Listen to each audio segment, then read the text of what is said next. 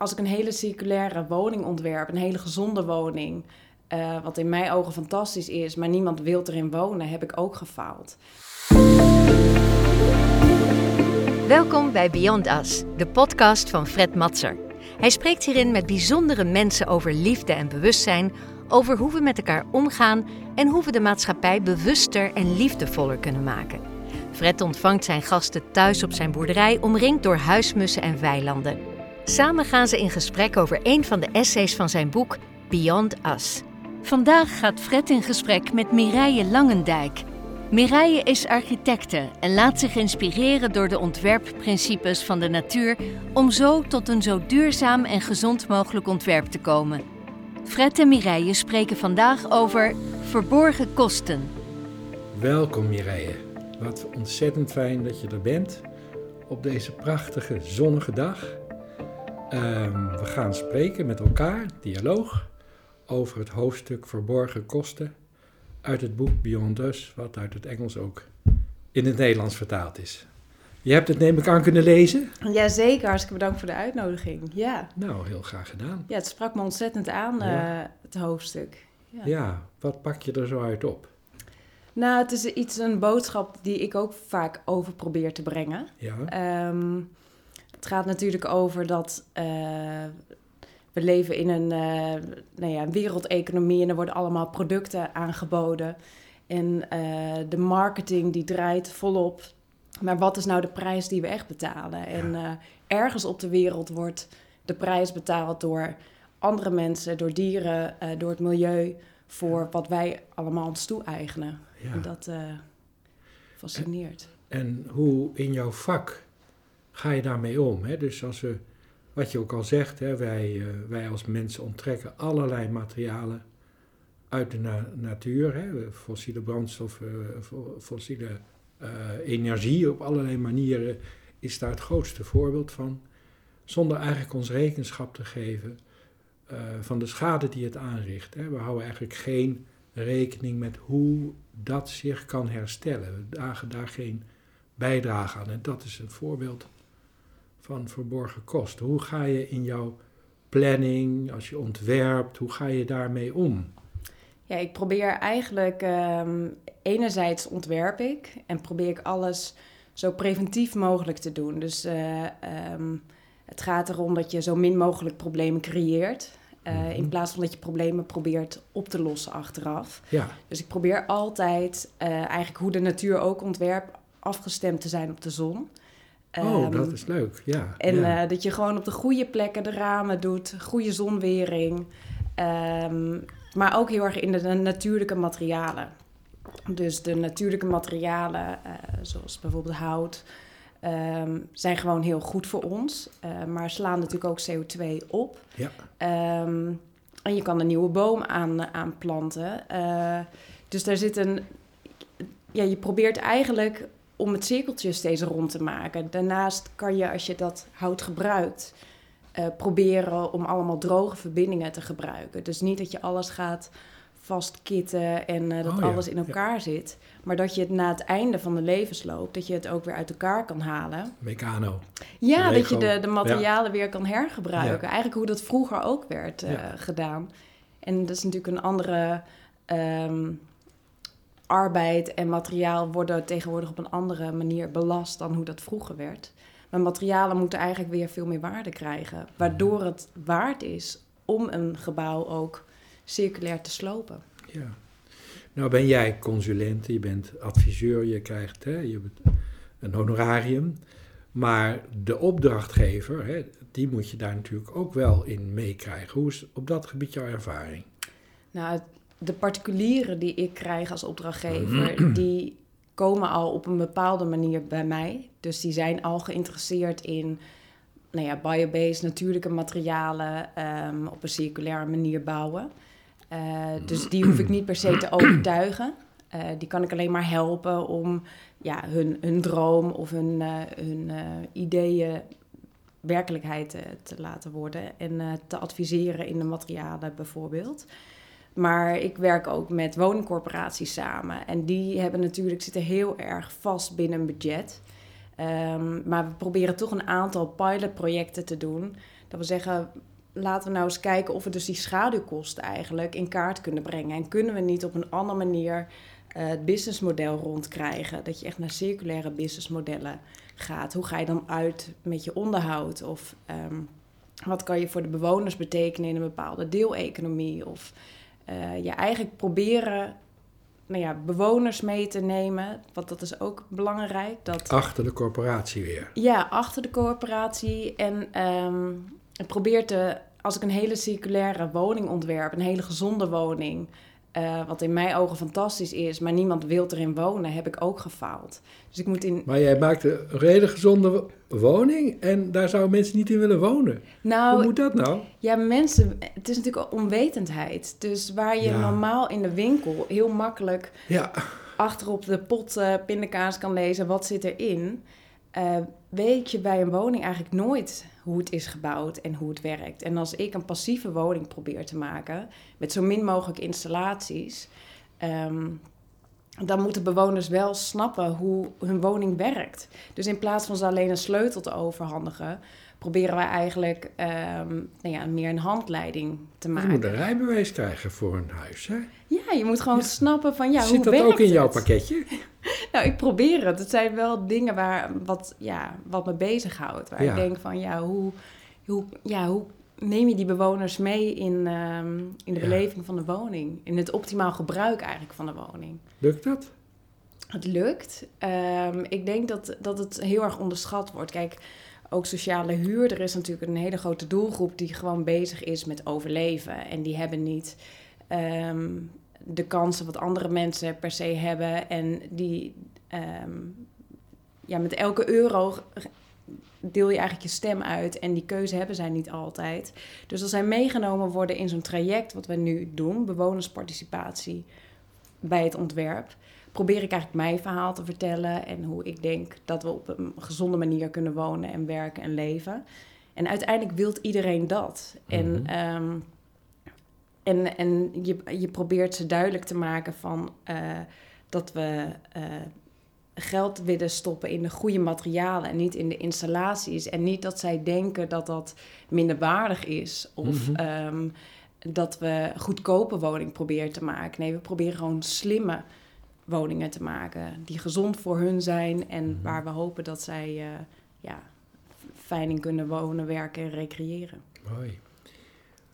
Woon je zelf in een huis waar je ook eh ontwerpbijdrage gehad hebt? Hoe, hoe zit dat? Helaas nog niet. want Wij zijn ehm, vijf jaar geleden zijn wij verhuisd naar buitengebied. Ja? Eigenlijk een beetje zoals wij eh, Waar, hier nu vraag mag? zitten. In, in Klarenbeek, buiten, net buiten Apeldoorn. Oh ja, ja, ja. En dat komt eigenlijk ook omdat wij vonden het heel interessant na een aantal zelf klusprojecten te hebben gedaan om wat meer zelfvoorzienend te zijn. En ehm, de mogelijkheid deed ons voor in het buitengebied waren een hoofdboerderij en ehm, een omgebouwde stal. Die was helaas al getransformeerd. Ehm, maar wij wonen nu met mijn ouders op, een, eh, eh, op één hectare.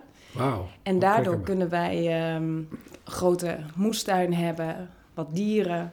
Ehm, nou Wat ja. fijn joh. Ja, ja, het is echt eh nou ja, beste keuze eigenlijk. Oh, mooi. hey, en wat is de droom voor, je, voor jouw toekomst? Gerelateerd aan, aan je werk. Ja, ik probeer en met gewoon... het thema verborgen kosten hebben, hebben we dan bij je in het achterhoofd, hè? Mhm. Ik probeer ehm, mensen te inspireren en eh, met mijn gebouwen eh, te laten zien eigenlijk dat, dat, het niet, ja, dat je niet alleen maar blijft praten over, maar dat je het, dat je het daadwerkelijk kan doen. En van elk project leer, leren we. Ja. En ik kan het ook niet in één keer goed doen. En, maar ik denk wel dat door elke keer een project te realiseren, dat je kennis kan delen en dat je ehm, op die manier je boodschap kan overbrengen. Heb je ook nog eh, invloed op de regelgeving, de wetgeving als het gaat? Hè? Dus daar aan de, aan de stuurkant, daar zijn natuurlijk ook nog heel veel mogelijkheden om duurzaamheid en eh, de verborgen kosten boven water te krijgen. Hè? De- Ja. heb Ja, je daar eh, betrokkenheid nog? Of Nee, is, ambitie is, daar betrokken is, te zijn? Nee, is heel lastig. Wat, ik zit in commissies ruimtelijke kwaliteit, want Ja. ik wil gezonde leefomgevingen creëren, zowel uh, buitenshuis, pleinen, parken, uh, steden, dorpen, uh, als, als die woningen zelf. Alleen qua duurzaamheid heb je bijna geen regelgeving. Dus je, je hebt geen stok achter de deur. Dus waar je um, wel natuurlijk een, een, bouwbesluit hebt of eisen vanuit een beeldkwaliteitsplan, heb je vanuit ja, maar dat is dus juist het punt. Zou je daar dus grip op willen krijgen? En, en hoe zouden we dat met elkaar kunnen doen? Want het is heel belangrijk. Dan krijgen we nog veel meer schaal. Ja, ja je, je, de, er is wel een transitie gaande, omdat we ook wel zien dat je uh, met klimaatadaptatie, dat je veel hittestress hebt. Dus er komt echt oververhitting in de steden, omdat het heel veel asfalt is, heel veel stenen. Um, dus we willen de steden vergroenen, zeg maar. En dat is natuurlijk ten goede van uh, de beleving, maar ook van uh, dieren, planten, water. Dat je meer uh, mm -hmm. kan, kan absorberen en kan aanpassen. Um, en daar probeer ik wel mijn steentje in bij te dragen. Alleen het lastige is dat alles tegenwoordig natuurlijk omgezet wordt naar geld. Dus hoe ja. kan je de economie, ja, groen eigenlijk een economische waarde geven? En groen heeft geen lobby vanuit zichzelf. Mm -hmm. Dus waar in vastgoed natuurlijk allemaal lobby en ook in materialen een soort van lobby achter zit. Ja, wie lobbyt er ja. voor de natuur? Dat is uh, lastig. Wat, wat, vind je van het idee, hè, als we in feite dus de verborgen kosten of eigenlijk de schade van ons handelen, dat verstoppen we. Hè? Dus die gaan naar industrieterreinen, afvalbergen. Maar ja. in dit boek, in dit hoofdstuk geef ik ook aan, wat zou er gebeuren als we dus in de urbane omgeving, letterlijk in de woonomgeving, onze eigen shit laten zien. En wat is het effect daarop? He, dus hoe, zie je, hoe, hoe je, kijk je daarnaar? He? Dus in feite, de mens kan er dan niet meer omheen om ja. de uh, gevolgen van zijn handelingen on, onder ogen te zien.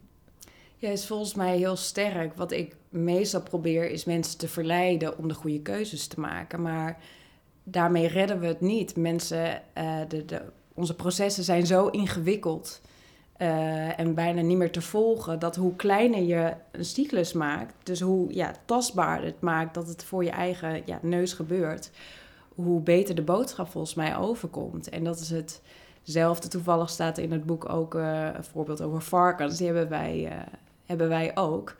Um, wij eten bijna geen vlees. Uh, maar wij slachten wel elk jaar één varken. En dat proberen we te delen met onze omgeving. Um, dier heeft een goed leven gehad. We krijgen voedsel vanuit de groenteman, de rest, mm -hmm. reststromen eigenlijk. Mm -hmm. um, maar daardoor besef je heel goed wat er van één varken, wat de waarde is eigenlijk van één varken. En als je dan kijkt wat er in de supermarkten ligt, in pakketjes, um, waar mensen het hele de, het gevoel bij, bij, bij een dier kwijt zijn. En ook niet meer snappen wat, hoeveel vlees en wat voor vlees er van één ja. dier afkomt. Ja. Volgens, mij, volgens mij is het ook wel vaker gebeurd in, uh, in de Randstad. Dat ze, nou ja, een varken of een koe is gewoon een tijdje um, in een buurt houden. En daarna dat het geslacht ja. wordt om ja, die boodschap naar kinderen ook vooral en naar ouders duidelijk te maken.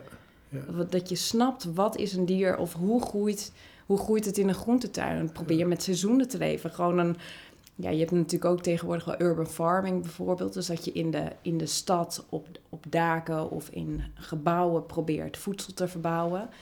Um, als, je, als je lokaal gaat eten en met de seizoenen meer gaat eten, dat, dat heeft al zoveel meer impact op een goede manier. En, en is zoveel transparanter dat je, dat je snapt waar je eten vandaan komt. Ja.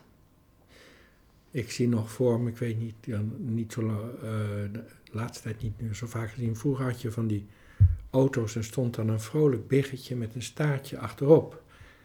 En zo, hè, denk ik wel, zo verbergen wij onze, inderdaad, onze kosten. Hè. Dus ja. er is dood vlees aan boord en het lijkt of het biggetje zo blij is. Hè. Ja er zijn zoveel wegen en manieren waarbij we regelgeving, via regelgeving, veel meer kunnen sturen, hè, denk ik, om het bewustzijn naar deze ellende toe te brengen. Ja, het besef moet eigenlijk komen dat wij zijn, we zijn heel ver van de natuur afkomen te staan, maar wij zijn onderdeel van de natuur. En waar wij vroeger nou ja, met inheemse volkeren hebben dat natuurlijk nog steeds. Maar nou, jagers en verzamelaars hadden dat natuurlijk ook. Hoe afhankelijk je bent van je lokale omgeving, van de materialen waarmee je dus je woning kan bouwen. Mhm. Je gaat dus dan ook niet heel veel kamers bouwen en heel veel spullen verzamelen als je weer door moet trekken. Dat is natuurlijk ook een vorm van duurzaamheid, dat je gaat minimaliseren. Maar je weet ook heel goed van, nou ja, dit hout komt hier uit de omgeving. Dit is wat we nodig hebben. En ook het voedsel wat we eten is heel eh, lokaal. En doordat we onszelf een beetje verheven hebben boven de natuur. Mhm. Dus wij, wij zijn slimmer dan de natuur, denken sommige, sommige mensen. Terwijl wij zijn compleet afhankelijk van de natuur. Absoluut. En de aarde is, is er is nergens in de natuur is oneindige groei. En wij denken dat wij een economisch stelsel hebben met waar we maar economen of altijd moeten door kunnen groeien. Terwijl we hebben één aardbol met grondstoffen en daarmee moeten we het gewoon doen. Mhm. En dat, eh, en dat besef, dat, dat alles wat je doet, dat daar invloed op heeft, dat, ehm, ja, dat Is maakt heel niet, hè? nietig. Ja. Nederland, klein landje, 17,5 miljoen mensen. Wat ik lees is dat wij alleen al om onze hele agrarische sector op gang te houden, dat we enige malen onze eigen oppervlakte van het land bezetten in andere landen om de voedselketen, om, hè, om die dieren maar te voeden die we uiteindelijk niet voeden om een goed leven te hebben, maar om te doden. Dus aan de ene kant hebben we dat. Aan de andere kant de schade die we veroorzaken met alle spullen die we maken. Daar zijn allemaal regeltjes over hoe we dat in Nederland een beetje in de hand moeten houden. Maar in andere landen is dat niet zo. Dus de ellende, je hebt het over die ronde aarde, hè, wordt het gewoon in het milieu, of dat nou in India is of in Afrika, wordt het gewoon neergegooid. Mhm. Hoe kunnen we dat doorbreken? Nou, enerzijds eh, nou ja, echt proberen die processen transparant te maken. En er zijn natuurlijk wat goede programma's, vind ik. Keuringsdienst van Waarde. ehm, eh, volgens mij heb je nu Prijsknaller, je had eh, genaaid, gefileerd. Zijn allemaal die proberen van een product is te kijken, ja, waar komt het vandaan? En Mhm. wat, wat voor leed gaat eigenlijk achter schuil? En dat zijn vaak korte programma's die veel impact maken. Waar dan vervolgens over gesproken wordt. Volgens mij is dat een hele goede. Ik denk ook dat, je, nou ja, dat er een jongere generatie wel wat bewuster is eh, van de invloed en van het klimaat. Eh, alleen wat mij ook wel zorgen maakt, is dat de mensen die nu aan de touwtjes trekken. eh, ja, die, die zitten nog natuurlijk in die oude wereld. En we kunnen niet van de een op de andere dag overstappen. Maar het gaat wel over de belastingen op de goede manier doen. Preventief handelen. Een gezonde leefomgeving. Een groene leefomgeving. Dat zag je door de corona. Mensen zitten in lockdown, mogen op een gegeven moment naar buiten. Willen allemaal natuurgebied in. En alles, alles wordt overspoeld. Alles loopt vast. Dus we hebben eigenlijk te weinig groen en, en, en prettige plekken blijkbaar. Ja, En dat, eh, dat legt volgens mij een groot probleem eh, eh, bloot. Dat we moeten zorgen dat we de ruimte die wij hebben in Nederland zo goed mogelijk benutten. Waar we ons gezond van, waar we gezond van eh, eh, door voelen, eh, waar we prettig bij voelen. En dat je dus ja, de lijntjes kort houden. Proberen eens, kunnen we niet een beetje meer zelfvoorzienend zijn als, als Nederland? je noemde ook de jonge mensen. Hoe is dat met je kinderen? Ik neem aan dat jij, jullie, de kinderen zo ook opvoeden. Ja. En hoe gaat dat op hun scholen? Is dit een thema? Zie je ook dat ze er naar handelen? Nou, mijn kinderen zijn net Hoe acht zijn maanden en vier jaar. Dus zijn nog net heel Oh, jong. nee, ja, dat kunnen Maar het is wel zo dat je... Ik, ik probeer me daar wel dus ook voor in te zetten. Dat ik denk, ik moet, als ik dat zo vind... Ja. en denk dat dat de oplossing is... moet ik mij dus ook ehm, nou ja, op zo'n school ehm, mengen eigenlijk... en proberen een rol te pakken... om een gesprek op, eh Krijg op je die rol? Eh, nou, ik heb me ingezet in ieder geval om meer groente en fruit in eerste instantie op eh, de school te, te krijgen. Dat kinderen bewust worden van gezonde voeding. Mhm. En daar hoort bij mij gelijk een moestuin bij en nou ja, korte kringlopen. En eigenlijk ook ja, de kringlooplandbouw, waar natuurlijk veel over gesproken is. Eh, dat is voor mij eigenlijk een eerste ehm, ja, manier om, uh, om me daarvoor in te zetten. Om ja, het verhaal te vertellen. Aan, ja, want ik denk dat de educatie is het allerbelangrijkste Ja. ook. Nou en of.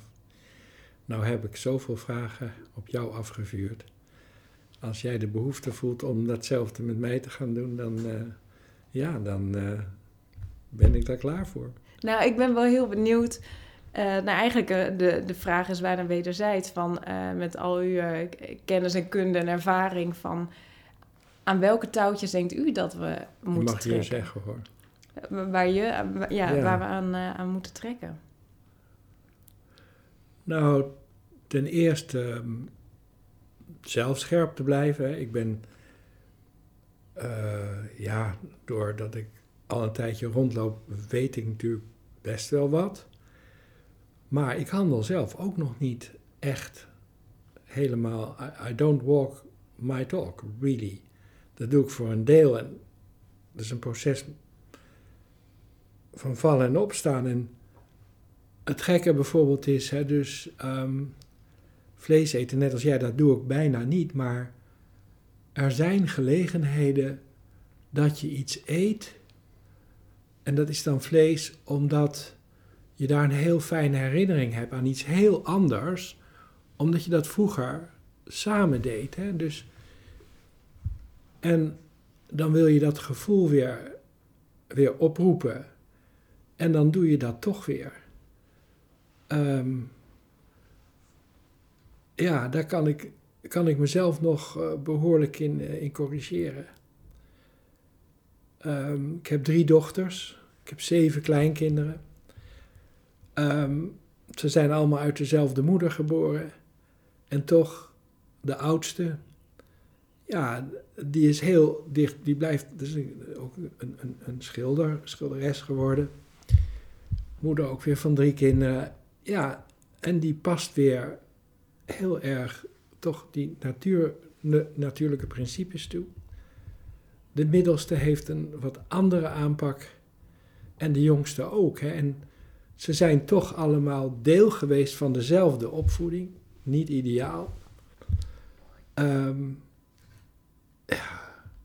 je kan proberen heel veel te sturen, maar uiteindelijk beslissen de mensen toch zelf. Hè? En, en dat heeft weer consequenties voor de kleinkinderen. Dus het is, je kan het willen, maar we hebben het allemaal niet in de hand.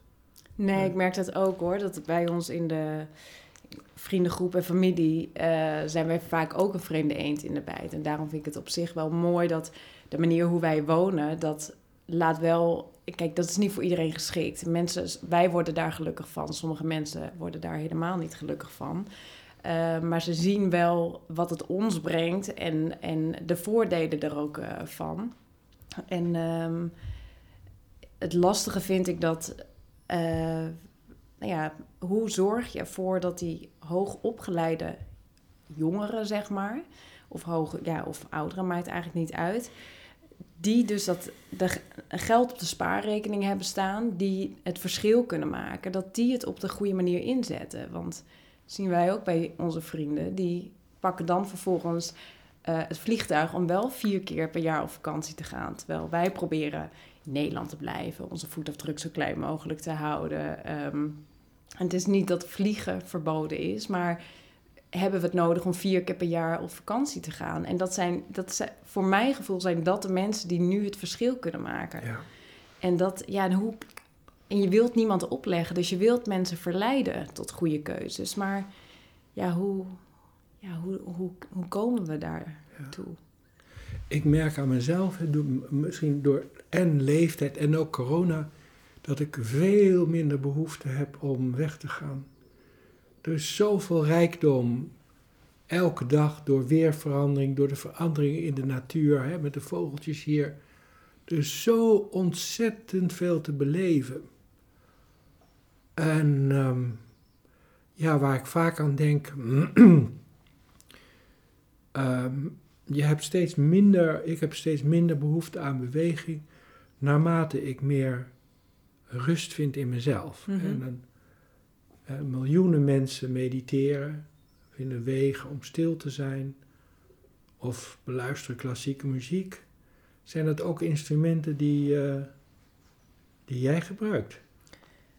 Ja, zeker. Want ehm, eh, ik ben. Ik, toen ik jonger was, middelbare schoolleeftijd, had ik heel erg last van faalangst. Mhm. En ik liep echt vast. En ik ben toen Oh, naar een haptonoom gegaan en die leerde mij ontspannen. En die zei op een gegeven moment: Je hebt eigenlijk, is er in mijn leven nooit iets traumatisch gebeurd, waardoor ik die faalangst ehm, ontwikkeld eh, zou kunnen hebben. Dat is echt vanuit mezelf Mhm. gekomen. Dus ik heb het ook zelf in de hand. Dus die, hij liet mij aan de ene kant zien hoe je je lichaam kan ontspannen. Maar ook het bewustzijn van wie je bent. En, en dat je jong bent en dat je kan veranderen.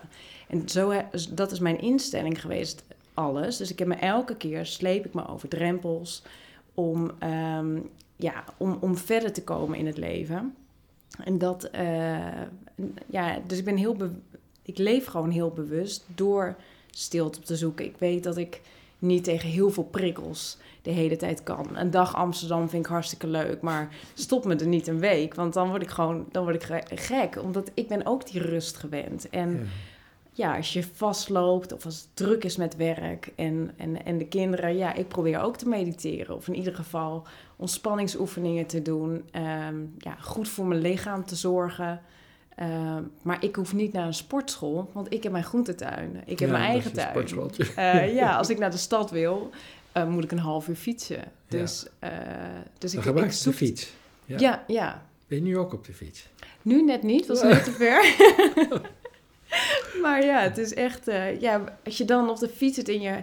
Je, je, ja, je, je ziet de, de weersomstandigheden. Ik vind dat ook zo mooi dat tegenwoordig lijkt iedereen bang te zijn voor regen. Terwijl vroeger fietsten we toch ook allemaal door de regen. Ja, en nu zit ja. iedereen op die app. Ja. Oh nee, het kan misschien gaan regenen vandaag. Dat proberen wij de kinderen ook door te eh, geven. Gewoon consequent op die fiets te gaan. ja, Regenpakje aan en eh, niet bang zijn. Dat hoort er ook bij. ja.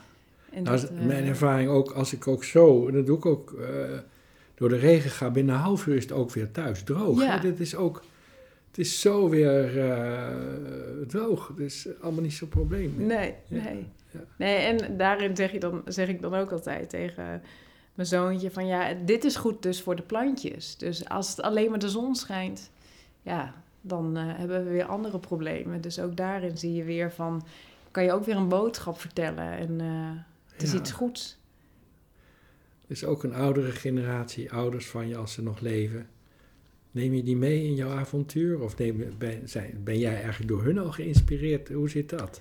Nee, ik denk, ehm, ik probeer hun ook mee, eh, mee te nemen. En ehm, het voordeel is nu dat zij ook buitenaf zijn gaan wonen en wij samen een erf delen. Dat zij ook meer buiten komen en ook meer in beweging. En ehm, wat zij vroeger eigenlijk ook deden, want mijn ouders leefden vroeger ook meer zo. Ze hadden ook een paar geitjes en een paar kippen en een grote groentetuin. Alleen toen kwam er een hele nieuwe woonwijk achter en Allemaal ze in de buurt waar je, waar je ook nu bent. Eh, ja, dat was in Apeldoorn. Oh, ja, in Apeldoorn. En toen zijn mijn ouders naar een eh, nieuwbouwwijk gaan eh, verhuisd. En daar hebben we altijd gewoond. En, en ik had op een gegeven moment het idee van zij... Ja, ze hebben het goed voor elkaar. Ze, kunnen, eh, ze hebben allebei eh, goed werk. Eh, maar op een gegeven moment vond ik het ook een beetje eh, insukkelen. Terwijl mijn vader heeft landbouwschool gedaan en is ook altijd heel actief. Mhm. En ik heb wel het idee dat doordat we nu gezamenlijk zo wonen, dat iedereen daar weer energie van krijgt. Mhm. Omdat je meer gaat bewegen. Je bent met de dieren bezig. Je bent met de planten. Er is altijd wat te doen. Je kan niet zeggen, ja, pff, ik zou niet weten wat ik moet doen. Ja, het maakt niet uit. Je kan, je kan schilderen, je kan in de tuin, je kan eh, met de Mhm. dieren iets doen. Eh, er is altijd wat te doen. En ehm, ik probeer, ik, alles wat ik doe, alles wat ik koop, te onderzoeken. En dat is natuurlijk ook eh, vermoeiend eigenlijk. Want als je Mhm. gewoon een trui nodig hebt, is het gewoon makkelijkst om te kijken wat je mooi vindt. Maar ik probeer te kijken hoe het gemaakt wordt. Door welk bedrijf is het in Europa of Nederland. Of, eh, en dat deel ik wel met ze. Mhm. Dus ehm, maar ja, uiteindelijk, iedereen heeft zijn eigen leven. En dat, eh, ik probeer ook hun te inspireren met de keuzes die ik maak of die wij maken. Ehm, maar uiteindelijk moet iedereen zijn eigen afwegingen maken. De vader van je kinderen, is die ook op hetzelfde pad? Ja, ja. Dat is fijn. Ja. Dat is heerlijk. Dus ja, nee, daar hebben we elkaar echt... eh, we hebben al heel jonge relatie gekregen. Ja. Ehm, en en eh, en we hebben elkaar altijd een beetje vrijgelaten, maar het hele duurzame of het zelfvoorzienende of dingen zelf maken, dat is het vooral. We houden heel erg van ambachten ook, dat je zelf gaat klussen, zelf. En, dat, ehm, en daarin zijn we ook verder echt samengekomen en samen Mooi, hebben we dat ontwikkeld. Ja. Je hebt ook eh, leefgemeenschappen hè, die zich Ja. heel erg eh, bewust zijn van verborgen kosten in Nederland, maar ook daarbuiten heb je wel eens overwogen, jullie wel eens overwogen om daar, daarin te gaan, daar, daar te gaan wonen? Nee, we, we hebben het nu al met mijn ouders. En wij merken wel dat we ook nou, best wel op onszelf zijn. En dat eh, ik weet niet of wij qua karakters daar heel geschikt voor zouden zijn. Ja. Om in, eh, weet je, moet. We zijn allebei hebben een eigen bedrijf. Mhm. Waar je al veel met andere eh, mensen samenwerkt en altijd verschillende mensen. Ehm, en we werken heel veel en heel hard. En we merken ook wel dat thuis is ook echt een plek om tot rust te komen. En niet alles. eh, nou ja. ehm, eh, nou ja, overal over te discussiëren of, of samen dingen te doen. Of wij vinden het ook gewoon heel lekker om in een tuin te werken en niks te praten. Of gewoon je eigen ding meer in en om het huis te Mhm. kunnen doen. Ja. Gaan jullie wel met vakantie of vier vakantie thuis? We vieren veel vakantie thuis, maar wij hebben ehm, jaren geleden eh, in Zeeland een, eh, een klein huis gekocht bij het Veerse Meer. Ja. Samen met mijn schoonouders. Die hebben we helemaal opgeknapt. Ehm, en dat is eigenlijk onze vakantie. En ik moet zeggen, ik vind dat ook heel erg prettig. Want ook daar hebben we dus weer ruimte en rust. ja. Ehm, maar ook die, onze kinderen proberen we ook eh, nou ja, niet in een auto met een iPad eh, of iets te zetten. Maar gewoon kijk maar uit het raam en eh, je mag je ook vervelen. En eh, dan is, wij moeten naar Zeeland twee uur en een kwartier rijden. Mhm. Nou, dat is dan ook echt wel een beetje de max. Dus voor nu is het voor ons echt ideaal. We hebben, onze, we hebben daar bedjes, we hebben handdoeken, een tandenborstel. En ehm, we hoeven allemaal een tasje kleren nemen mee. En dan eh, zitten we daar helemaal prima. Heb je wel eens gevlogen? Ik heb zeker gevlogen, ja. Ja, en ik heb ook wel, op latere leeftijd hoor. Ehm, ik heb in Stockholm eh, een half jaar gewoond en in Zurich. Ja. En, Hoe ehm, kwam je daar verzeild? Rond dit thema hoor. Dan. Ja, ik was. eh, ik studeerde dus bouwkunde in Delft. Ja. En ik, ik vond het heel erg subjectief en best wel esthetisch gericht. Van ja, iets is mooi of lelijk. Nou, een beetje de eerder zeiden, een beetje icoon. ehm, en ik zoek dus overal, heb dat bewustzijn. Ik wilde onderzoeken waarom is iets goed of waarom werkt iets wel of niet. Mhm. En toen ben ik naar Stockholm gegaan om, nou ja, eigenlijk op een andere universiteit te kijken. Eh, van ja, hoe, hoe wordt daar over architectuur gedacht? En eh, daar kreeg ik heel erg de vrijheid van, nou ja, wat wil je onderzoeken? Dus ik ben toen meer gaan onderzoeken van, ja, hoe leven mensen in een stad? Wat is de invloed van een gebouw eigenlijk op een plein of op mensen? En eh, alleen Stockholm is natuurlijk ook, ja, natuur en stad loopt vloeiend in elkaar over. Ja. En het is een, een volk wat natuurlijk, natuurlijk ook heel erg van het buitenleven houdt. Ehm, dus dat krijg je natuurlijk gelijk eh, mee, ja, mee, eh, neem je gelijk mee. En toen ik weer in Delft kwam, dacht ik, nou, maak die bachelor af. En, maar ik kwam nog steeds niet verder. Toen dacht ik, nou, dan moet ik weer naar zo'n soort van plek. En toen ben ik naar Zurich gegaan. Ja, weer zo'n plek waar Mm. ik woonde op een berg, uitzicht over het meer van eh, Zurich. Ehm, en ook daarin merkte ik dat het op zich allemaal luxe hoor, maar ik had daar ook echt geen, eh, geen euro eigenlijk. Maar dan ook daar weet je dan weer. frank heb je daar toch nodig? Ja, maar ik had er niet zoveel op mijn bankrekening staan. Maar ik koos wel elke keer van, oké, maar dan wil ik, eh, ik wil wel eh, goed voor mezelf zorgen. Dus waar stop je dan je geld in? Dus heel veel wandelen, dan geen metrokaart bijvoorbeeld. Mhm. Maar dan maar een maand wandelen en wel een broodje van de bakker. Eh, maar niet, eh, ja, niet heel veel, geen warme maaltijd op de universiteit. Of ja, ook daarin vond ik het.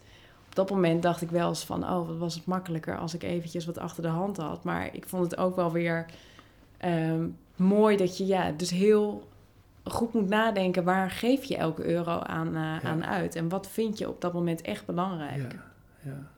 Vind je dieren natuurvriendelijk?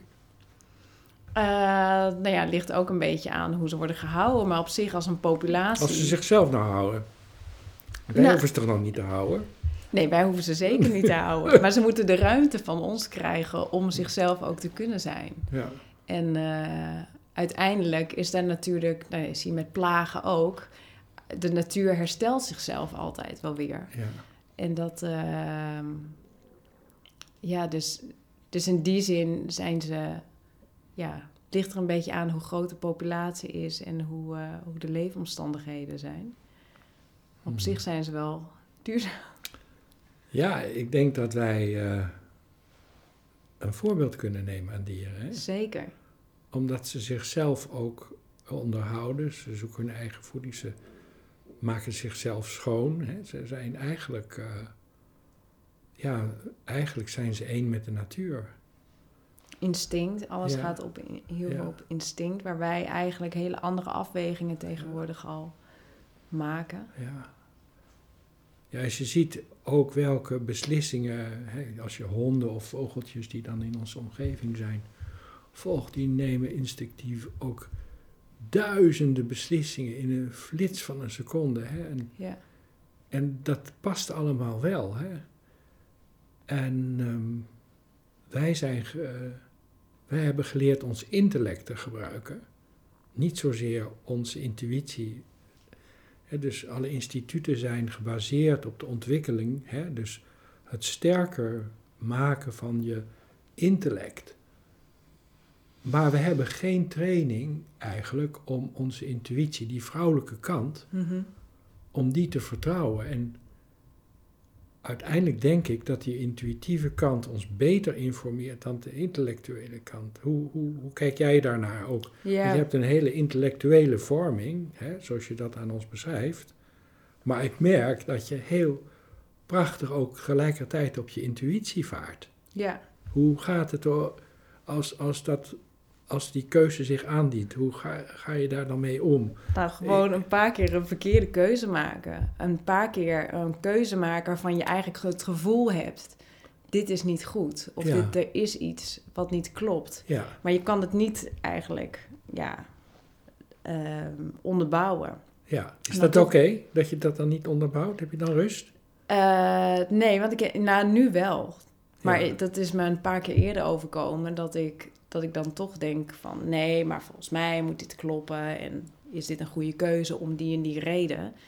Nou ja, en dan ga je wel eens een paar keer onderuit. En nu, dat heeft me wel weer vertrouwen gegeven om veel meer vanuit mijn intuïtie Ja. te, ehm, ja, vanuit mijn intuïtie te kiezen. En dat komt ook wel omdat doordat wij nu ons leven wat meer hebben vormgegeven, dat ik wat minder probeer aan te trekken van die hele buitenwereld, van wat iedereen van je vindt of ehm, wat je moet doen, dan kom je ook dichter bij jezelf. Ja. En dan ga je ook nog meer vanuit intuïtie eh, handelen eigenlijk. Mag, mag jij zeggen, ben je het eens dat intuïtie eigenlijk de weg van het hart is? Ja. Ja. En zie je dan ook dat eh, de reden eigenlijk het knechtje van dat hart is? Ja, en het lastige is alleen dat we in een wereld leven dat we zoveel ehm, ehm, Ja, maar eerst van jij. Maar jij. Oh ja, waar ik... ja, ja, dat ja, is de vraag. Ja, ja, En inderdaad, we zien om ons heen dat dat meestal juist niet gebeurt. mhm. Dus iedereen probeert via de reden elkaar te overtuigen, zonder eigenlijk rekening te houden met die ander, of die wel eigenlijk een innerlijke overtuiging heeft. Hè? En dat blijft maar doorgaan. Mhm. Dus wat is het toch dat opdringerige van die reden? Waarom, Ja, inderdaad, we hebben dat eigenlijk zelf veroorzaakt door alle instituten uh, ons maar meer vertrouwen te geven in die reden. Maar er is niet, ja, in de kunst natuurlijk wel, maar in de harde economische wereld is er niet ergens een groepje leuke mensen die zegt: vertrouw maar op je intuïtie, toch? Nee, maar ik denk ook wel dat de, eh, de psychologie, zeg maar, waarin je hoopt dat je psychologie wordt ingezet om nee, jezelf beter te leren kennen, om uh, te begrijpen wat je nodig hebt. Um, wordt natuurlijk psychologie ook ingezet in, in de marketing. Ja. Daarom is die marketing zo venijnig. En, en dat heeft denk ik de boel zo opgeschud. En daarom weten heel veel mensen helemaal niet meer wat zij nou willen. Ja. Omdat er alleen maar geschreeuw is van allerlei kanten. Ja, marketing is eigenlijk alleen maar een activiteit om met allerlei manipulaties een ander jouw wil op te dringen. Zie je Mhm. dat ook zo? Ja. Ja. Ja, ik vond het ook wel een mooie beweging in die zin van... ehm, nou ja, vrouwen die op een gegeven moment zeiden... ja, waarom moeten wij ons altijd scheren? Ja, Waarom, waarom scheren heel veel vrouwen hun benen altijd? ja, En ik herkende dat ook heel erg, omdat je... en het is raar, want het is je eigen lichaam... en toch denk je, eh, ja, is dit... Is dit wat ik wil? Eh, Wil ik haar op mijn benen? Nee, Ja. natuurlijk niet. Ik moet, eh, het is zomer. Terwijl, dat, eigenlijk is het meest natuurlijke. Het groeit het toch? Het heeft waarschijnlijk ja. ook nog een reden ook nog. ja. En toch is die marketing blijkbaar zo sterk geweest ooit van scheermesjes en dergelijke, dat, ja, dat je op Ja. een andere manier naar je lichaam moet kijken. En dat is blijkbaar zo diep dat je daar bijna dus afweer tegen krijgt van je eigen lichaam door een ja, door marketing. Ja, dat- vind ik heel merkwaardig. Ja, en wij als mannen hoeven dat niet te doen. Hè? Dus wij kunnen zo maar rustig met eh behaarde Nou, benen- mannen hebben het vaak ook bepaald. Ja, die bepalen, die, Die hebben dat- bepalen dan ook ja. die, hoe die vrouwen eruit moeten zien. Ja, Ja, daar, ja, ja. ellende eigenlijk. Ja, ik probeer het wel. Ja, dat, dat vind ik wel interessant aan deze tijd. Dat we dus met alle middelen die we hebben, dat we die processen waar kunnen maken. Dat we kunnen verder kijken achter deurtjes van wat gebeurt er eigenlijk, waar komt alles vandaan. Maar ook hoe is, ja, hoe zijn dat soort dingen, hoe is dat in de, in de geschiedenis zo ja, gelopen? En hoe, hoe zijn we op een punt gekomen waar we, waar we nu staan? Ja. Heb je, als je nou om je heen kijkt, in andere landen of hier, heb je voorbeelden waarvan je zegt, nou, dat is wel een samenleving als we nou verborgen kosten hebben. Dat vind ik wel een mooie. Nou, het blijft uiteindelijk. de- ik heb dat nog nooit ontmoet, maar dat lijkt mij heel mooi. Dat je echt die inheemse volkeren hebt die gewoon. ehm, ja, zo erg met de natuur zijn en weten. ehm, nou ja, hoe, ze, hoe, hoe dieren leven, hoe planten groeien, wat ze kunnen eten. Ze ruiken, alle zintuigen worden optimaal Ja. benut. Ja. Ja, dat vind ik echt prachtig. En Ja. dat, eh, daar zouden wij... eh, wij hoeven daar niet naar terug. Want dat denken sommige mensen ook, hè, dat het een stap terug is wat we moeten doen.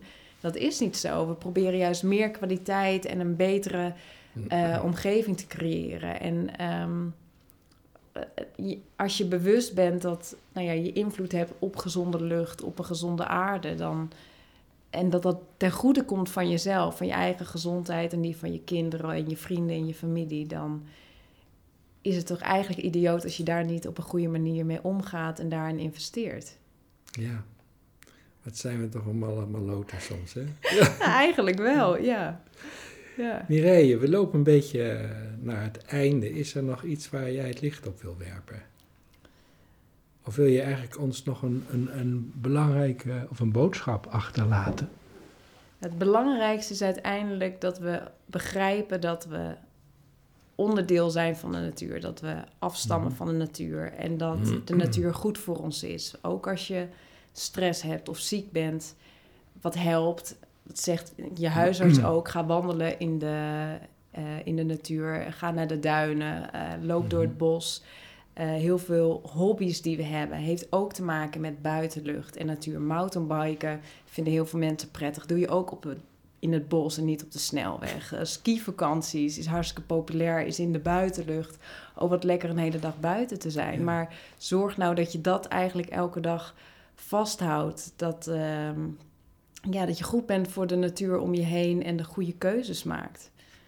ja, dat... eh, Wat is het, betekent het woord liefde voor jou in relatie tot verborgen kosten? Nou ja, uiteindelijk dat je lief bent voor, voor jezelf en voor je omgeving. Dat dus dingen niet allemaal in geld uit te drukken Ja. zijn. Maar het gaat over dus die gezonde lucht. Over een goede voedingsbodem Mhm. waar ons eten van groeit. Dus ja, als je lief bent voor jezelf en voor je omgeving en voor anderen... dan, ehm, dan kunnen we ook weer een beetje wat meer herstellen. Want alleen maar een, eh, een beetje minder is volgens mij niet goed, goed genoeg nog. Maar moeten we echt kijken hoe kunnen we de wereld mooier maken. En als je daar elke dag over nadenkt en ja, de goede keuzes in probeert te maken, dan zijn we een heel eind. Dankjewel, dit was een fantastisch belangrijke opfrisser voor mij. Heel graag gedaan, hartstikke Super, bedankt. dankjewel. Dit was Beyond Us, de podcast van Fred Matser in gesprek met Mireille Langendijk over verborgen kosten. Ben je benieuwd naar de volgende aflevering? Abonneer je dan nu.